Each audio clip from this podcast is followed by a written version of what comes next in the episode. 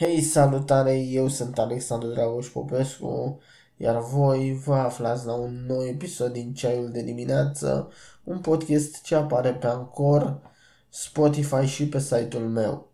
Bun, astăzi avem două subiecte mari și late, anume copyright-ul pe YouTube și cineva căruia a fost închis canalul de YouTube din cauza copyright-urilor și pasul 2.2.2 pe ordinea de zi, candidații la președinție. Vreau să discutăm de cei care au ajuns în etapa finală pentru a fi candidați la președinție, cei care îi vom putea vota și să vedem dacă se merită să-i votăm sau nu.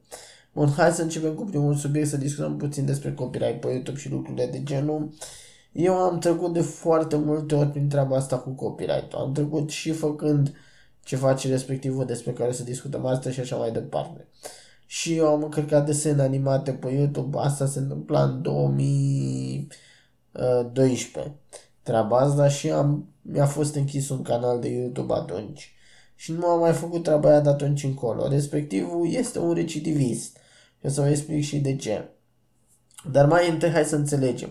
Pot încărca desene animate pe YouTube. Este adevărată teorema aia acum că dacă desenul animat nu mai apare la TV sau dacă a trecut 10 ani de când e făcut desenul animat, automat nu mai are drepturi? Fals. Un produs, orice fel de produs, are drepturi de autor foarte multă vreme, dar drepturile de autor expiră odată la 50 de ani. Asta ne însemnând că după 50 de ani tu poți folosi produsul ăla fără probleme, că nu o să-i strai. Și asta însemnând că produsul ăla va putea fi cumpărat de altcineva. Doar în cazul în care nimeni nu vrea să cumpere produsul la nici cel care l-a deținut până atunci sau compania care l-a deținut până atunci, nici alte persoane sau alte companii nu vor să cumpere produsul ăla, în momentul ăla produsul își pierde drepturile de autor și tu poți să-l folosești. Dar dacă se găsește cineva care să cumpere respectivul produs și să zică, bă, ia să cumpăr eu produsul ăsta, jocul ăsta sau desenul ăsta animat sau așa mai departe, el va avea drepturile și drepturile vor continua să fie și după 50 de ani, și după 100 de ani, și după 1000 de ani, atâta timp cât există cineva care va cumpăra drepturile pe produsul ăla. Deci nu, nu este adevărat că după 10 ani sau după o perioadă scurtă de timp dispare drepturile pe un anumit produs. Nu, el rămâne. Indiferent că e desen animat, că e joc sau orice altceva, ele rămân 50 de ani, iar după 50 de ani se poate schimba proprietarul sau într-adevăr poate deveni uh, fer, poate fi folosit de oricine. Dar dacă, repet, și după 50 de ani, dacă cineva cumpără produsul ăla, nu mai este fer. Ăla are dreptul și ăla poate să facă ce vrea cu drepturile pe respectivul produs. Hai să trecem acum în ceea ce s-a întâmplat uh, de față. De față este un youtuber, îi zice TNT, care pur și simplu, el a mai avut un canal tot de TNT, tot la fel și el a fost închis tot pe strike-uri, tot din cauza unor copyright-uri, tot din cauza că folosea la vremea aia secvențe din anime să facă topuri. Adică, mă rog, el zicea anime nu știu care și punea o secvență de 2-3 minute dintr-un anime și era faza aia care a fost cândva pe YouTube mitul ăla, că dacă pui ceva într-un chenar, automat uh, nu mai e copyright. Ceea ce este destul de fals, din nou, testată și pe propria piele și pe pielea altora, degeaba lucrul este în chenar, tot poți să iei strike. Și omul și-a luat 3 strike-uri, a pierdut canalul ăla de YouTube și după aia a făcut alt canal de YouTube pe care ulterior, ca să mai facă vizualizări și abonați, că altfel nu-ți explic, s-a apucat să facă live-uri cu desene animate pe care le și salva. Că poate dacă nu le salva era altceva, dar omul le și salva pe canal live-urile cu desene animate. Lucru ce pur și simplu i-a dus la moartea canalului. Acum cine este de vină? E de vină YouTube, cum spune un bun prieten dar lui? Nu, YouTube nu are nicio vină în treaba asta. YouTube are vină în ceea ce mi s-a întâmplat mie acum vreo lună de zile când am primit două strike-uri pe content fair use, eu n-am folosit decât câteva secunde, da, acolo poți să zici, bă, YouTube a încălcat o treabă, a trecut de ceea ce trebuia, dar în momentul în care tu faci live-uri cu desene animate pe care tu nu ai drepturi, nu ți-a dat nici Cartoon Network, nici Disney, nici alte companii ce dețin drepturile pe lucrurile alea, nu ți-au oferit ție dreptul să le încarci pe YouTube sau să faci live stream pe YouTube cu ele sau pe oricare altă platformă. Deci tu faci pe propria barbă, îți iei strike-uri, la fel și cu animeurile de pe primul canal, același lucru. Pe propria barbă îți iei strike-uri, sigur, poate lumea apreciază treaba asta și o să zică, mamă, ce tare e tipul ăsta, uite, face treaba asta. Dar când știi că îți riști canalul, ai curaj să-ți riști canalul, mai ales când consider că, bă, tu ești maker pe YouTube, ești mare pe YouTube, uh, riști să-ți pierzi un canal de YouTube pentru ce? Pentru niște, pentru vreo mie de abonați în plus, că mai mult nu faci din treaba asta acum. Pentru vreo 100 de like-uri, 200 de like-uri în plus față de ce ai putea face în mod normal. Pentru lucrurile astea, eu asta n-am înțeles-o niciodată. Te apuci și faci clickbait cum ăsta a făcut și clickbait-uri, cele mai jugoase clickbait-uri posibile pe partea de content pentru copii. Adică foarte groaznice a făcut content care nu are niciun sens, nicio logică, absolut nimic, nu e ceva interesant, nu e ceva informativ, a făcut știri false.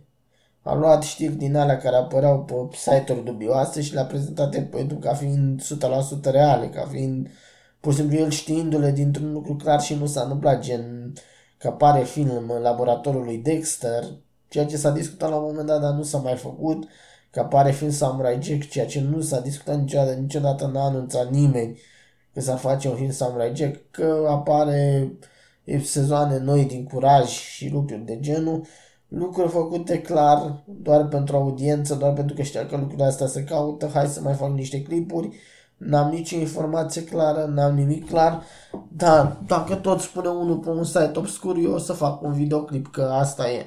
Treaba asta mi se pare groaznică și sincer, da, eu am făcut cândva parte și o să facem un podcast special la un moment dat care o să discutăm despre strict contentul de desene animate în România, despre ce am fost eu pe contentul de desene animate și așa mai departe. Dar, practic, contentul de, de desene animate astăzi este cringe, este oribil și nu, n-am o problemă cu nimeni, nu o zic pentru nimeni și așa mai departe, dar contentul e cringe, din păcate nu e ceva calitativ, eu n-am o problemă să zic de ceva calitativ, bă, uite, treaba asta e calitativă, indiferent că am sau n-am ceva cu omul care face treaba aia. Dacă mie îmi place ceva și mi se pare calitativ, eu să zic, bă, e calitativă treaba asta, fără nicio problemă. Dar dacă e un căcat, eu zic, frate, e un căcat și nu înseamnă că am ceva cu omul care face căcatul ăla. Am ceva cu căcatul ăla, pur și simplu. Nu o să mă duc să zic, băi, e un căcat un lucru și să fie ceva mișto, dar nu, nu e. Eu înțeleg e și ideea asta de a atrage, dar vrea să crești pe YouTube. Da, măcar trebuie să se limiteze la clickbait-urile alea și la mizeriile alea cu știri false și așa mai departe, cu glume sexuale, cu seriale interzise, care de fapt nu sunt interese și glume sexuale care nu sunt glume sexuale și cu lucruri de genul și să rămână la lucrurile alea n-ar fi interesat oricum pe nimeni decât pe aia, pe copiii care sunt obsedați de așa ceva și atât. Ar fi rămas acolo și ar fi fost acolo în uh, idee, ca să zic așa. Dar trecând de linia asta și încercând să facă și mai mult, încercând să atragă și prin live-uri cu desene animate și prin tot felul de lucruri, asta a fost oribil și a fost groaznic pentru el, nu pentru mine sau ceva de genul, pentru el că și-a pierdut canalele. Acum probabil o să-și facă alt canal, probabil la un moment dat va ajunge și o face aceeași greșeală și a treia oară o va face probabil și a patra oară și a cincea oară și nu va învăța nimic din greșelile astea pentru că na, nu ai cum să înveți când tu ești mai șmecher decât YouTube, tu ești mai șmecher decât oricine și atunci nu ai ce să înveți din treburile astea și nu mai contează. Tu știi ce mai bine, ăia din jurul tău care sunt la fel de închiși la minte ca și tine știu ce mai bine și așa mai departe. Pur și simplu nu mă bag la lucrurile astea mai mult de atât, nu vreau să spun mai mult de atât și trecem la candidați. Un subiect mult mai interesant pentru mine decât asta, dar că vreau să dezbat și subiectul ăsta în speranța că ajut pe alții. Nu e făcut pentru respectivul, pentru de TNT subiectul ăsta, e făcut pentru alții care poate ar putea da și peste treaba asta să ar gândi, bă, hai să încarc desene animate pe canal sau să fac live cu desene animate și ar ajunge și ar risca să ajungă în acea situație. Nu e făcut pentru TNT, că TNT oricum și dacă ar vedea podcastul ăsta nu o să înțeleagă nimic, o să înțeleagă că e hate la adresa lui și atât. nu o să înțeleagă altceva. Bun. Candidatul de pe locul 1 nu, nu în sondaje și nici în câți oameni l-ar vota este Viorica Dăncilă. Și mai să întreabă, bă, ai votat pe Viorica Dăncilă sau merită să votăm pe Viorica Dăncilă? Ce ne promite Viorica Dăncilă? Că ea o să unească România. Nu știu cu cine, cu ce, dar o să unească România. Oamenii o să fie uniți între exact cum ne zicea și Ponta în 2014. Același mesaj, același unire. Bun. Cum faci unirea asta? Unirea asta o faci prin destrămare, că asta o face PSD-ul, destramă România. PSD-ul și PNL-ul destramă România. Deci tu prin ce faci unirea? Prin destrămare? Pur și simplu, Viorica Dăncilă, prin ce face unirea asta la noi în țară? Prin destrămare? Că atâta ne promite că o să ne unească. Că o să fie români uniți între ei dacă este ea președinte. Atât. Și atât. Nu, eu n-am văzut altceva să zică, bă, face mai... Nu, nimic.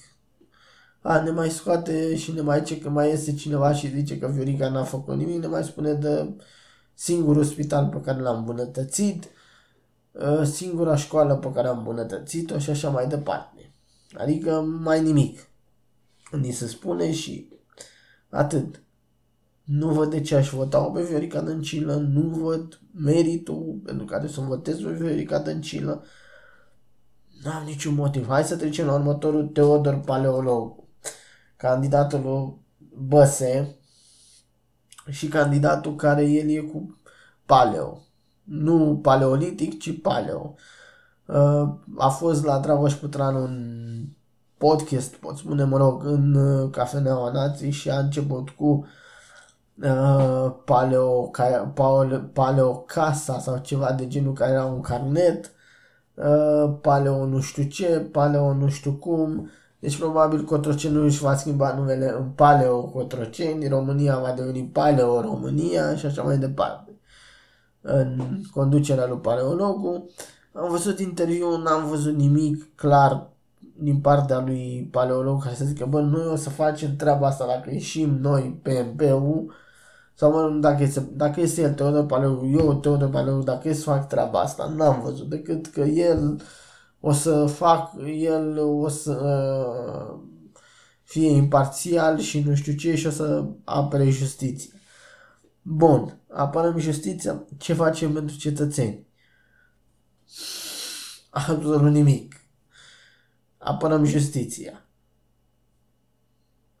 Justiția oricum e moartă. Paleologul nu are ce să facă, nu are ce să facă dacă va ieși președinte cu justiția care e moartă la noi în țară. Te uiți după hoții din politică, intră, stă câteva luni, maxim 3 ani de zile, după aia iese și îți râde în față. Asta înseamnă just, justiție la noi. Poate pentru unii asta înseamnă, la unii asta li se pare justiție. Și lui Teodor Balogu se pare că treaba asta îi se pare justiție, mie personal nu. N-am văzut din nou de la paleologul, n-am văzut ceva concret să zic, bă, uite, paleologul vine cu datele astea, cu calculator și spune ce o să fac. A venit cu carnetul ăla și m-a așteptat din carnetul ăla să scoată niște informații, să zică, bă, uite, fac treaba asta. Sau fac treaba asta. Nimic. Absolut nimic. N-a scos Teodor Paleologul de acolo. Următorul este Dan Barna. Dan Barna, candidatul USR Plus, a strâns 400.000 de semnături, dar nu cred că asta este important.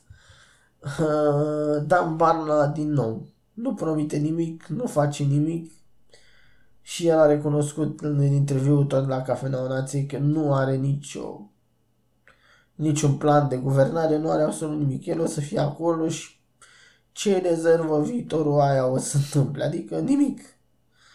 Adică, din nou, mă întreb de ce l-aș vota pe Dan Barna? Dacă el nu are nicio idee ce vrea să facă, partidul nu are nicio idee, partidul stă să certe.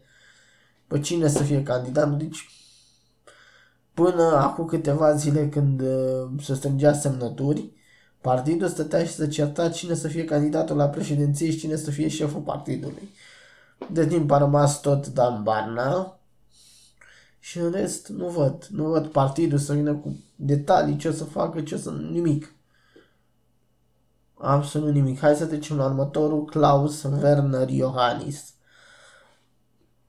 Klaus Werner Iohannis, omul care A fost în vacanță. 5 ani de zile a fost în vacanță. Președintele în vacanță. Singurul președinte care a fost și probabil care va fi pe planeta asta care e în vacanță. Eu căutând, eu citind pe internet știi, sau uitându-mă la emisiuni politice, n-am văzut măcar o dată să văd, frate, uite, Claus Iohannis, președintele României, ajung, a făcut, a făcut ceva, nu. A mai dat un discurs în care o înjură pe dăncilă și în rest a fost în vacanță, atât. Altceva. N-am auzit să văd, uite, Iohannis s-a dus și a făcut și a adres nimic. A, s-a dus și s-a lins cu Trump. Și a mai luat niște rachete și niște gunoaie pe care le aruncă Trump. Foarte tare, wow! Câte a făcut pentru România. Atât. Ce nu văd de ce l-aș vota pe Iohannis din nou. Nu văd. Iohannis vine cu să facem România normală. Nu știu ce a condus. A condus România strâmbă, România, nu știu, distrusă, România normală. Adică, cum pot să vin 2019 să zici, domnule, noi facem România normală? Votează-mă să fac România normală. Sună, sună pur și simplu macabru, gândindu-te că România astăzi nu e normală. Că ca să faci România normală, te gândești că România astăzi, bă, nu e normală. E defectă, e groaznică, e oribilă. Și nu e atât de rău România, nu e atât de groaznică România. Sigur, sunt multe lucruri oribile în România și datorită lui Iohannis și datorită multor altora. Hai să lăsăm și pe Iohannis, care nu, nu, nu văd de ce l-aș vota, să trecem mai departe. Mircea Diaconu. Mircea Diaconu care a fost mai bun ca actor. Sigur că actor este genial, nu încerc să iau meseria de actor, este un actor foarte bun Mircea Diaconu. Din nou, nu promite nimic, nu face nimic decât că el e în același timp cu toți și în același timp cu nimeni. Nu știu cum vine treaba asta. Eu n-am mai auzit de oameni care sunt în același timp cu toți și în același timp cu nimeni, dar avem și de ăștia la candidatură. Atât. Atât. Nu văd.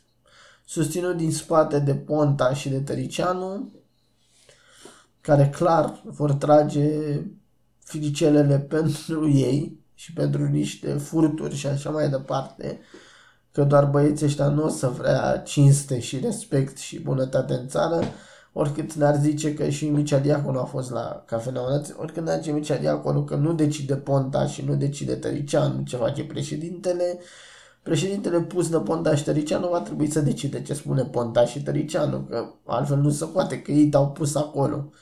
Dacă a ieșit președintele și nu, nu l-aș vota nici pe Mircea Diaconu, Kelemen Hunor. Kelemen Hunor sau Hunor Kelemen, pentru că, din păcate, se scrie invers, din câte am văzut tot așa la cafenea, dar se scrie Hunor Kelemen. Deci Hunor Kelemen, din nou, am înțeles de la cafenea că el vrea să facă pentru maghiari. Bun. Dar pentru restul, nu putem să tăiem România să zicem, bă, doar maghiari, atât. Pentru români am făcut și Andres. Nu știu că n-am văzut ce a făcut Chel- Hunor Kelemen pentru români. Da, omul cu maghiari. Nici pentru maghiari n-a făcut UDMR un mare lucru. Din nou, de ce l-aș vota pe Hunor Kelemen sau pe Kelemen Hunor sau îi spuneți cum vreți, de ce l-aș vota? Care e motivul?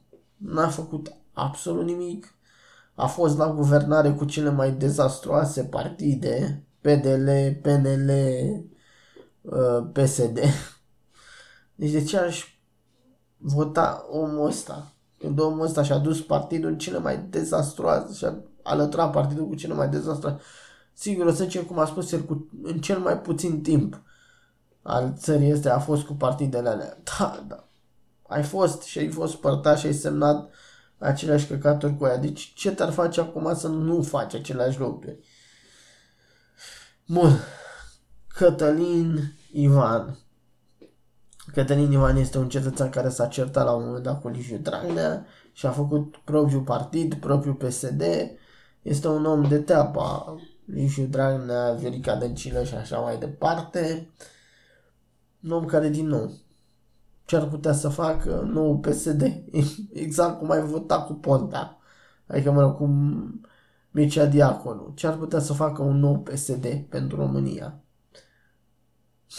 Nimic. absolut nimic. N-ar putea să facă un nou PSD pentru România.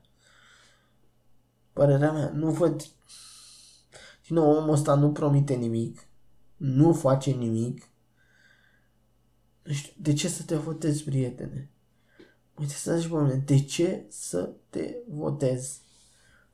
Că eu unul nu-mi dau seama. Să trecem la următorul, Alexandru Cumpănașu. Din nou, omul ăsta a avut o mare popularitate datorită cazului Caracal, dar din nou nu pot să mă iau de treaba asta pentru că n-a, omul a vrut să se implice, să ajute în cazul ăla. Bun, dar nicio problemă, nu o să zic că bă, a vrut să promoveze, nu știm treaba asta. De ideea, omul e doar, vreau să rezolv cazul Caracal. Bun, să zicem că dacă ajungi președinte, rezolv cazul Caracal. Bun, și afli că fetele au fost omorâte sau au fost, s-a întâmplat alte lucruri oribile cu ele, sau le găsești și intră șapte mii de interlop la pușcărie. Și mai departe, pentru mine, pentru restul cetățenilor, ce se întâmplă? Nimic. Doar s-a rezolvat cazul Caracal. Bun. Altceva. Din nou, nici aici nu am cum să votez nu sunt, nu sunt un împătimit al cazului Caracal, nu sunt un om să stau toată ziua uh, ce s-a mai întâmplat în cazul Caracal, uh, ce dovezi au mai ieșit, ce... Nu sunt din ăla. Aia vor vota probabil cu Alexandru Câmpănașu, bravo lor, nicio problemă, n-am nimic cu omul, nu nimic. Următoarea și ultima candidată este Ramona Ioana Bruseles. O tanti care candidează din partea lui Dan Voiculescu.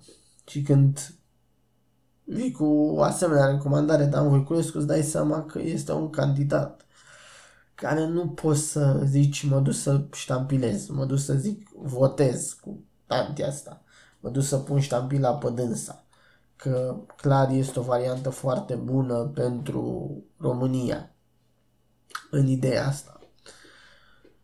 Deci, nu, absolut, dar absolut dar absolut uh, deloc nu este posibilă treaba asta din, uh, din nefericire pentru România. Nu pot să votez. Până acum, din ăștia care pot candida, n-am cu cine să votez. Mă întreb. N-am, n-am nicio variantă care să zic, bă, uite, varianta asta e cât de cât bună. N-am. N-am, pur și simplu n-am. Mi-ar fi plăcut, mi-ar fi plăcut să fie printre ăștia și probabil pentru omul ăla m-aș fi dus să votez. Mi-ar fi plăcut să fie Cătălin Crăciun sau ceva de genul. Omul de la Demos, de la Partidul Demos. Mi-a plăcut discursul lui la Starea Nației și ce a mai zis el pe unde a mai zis.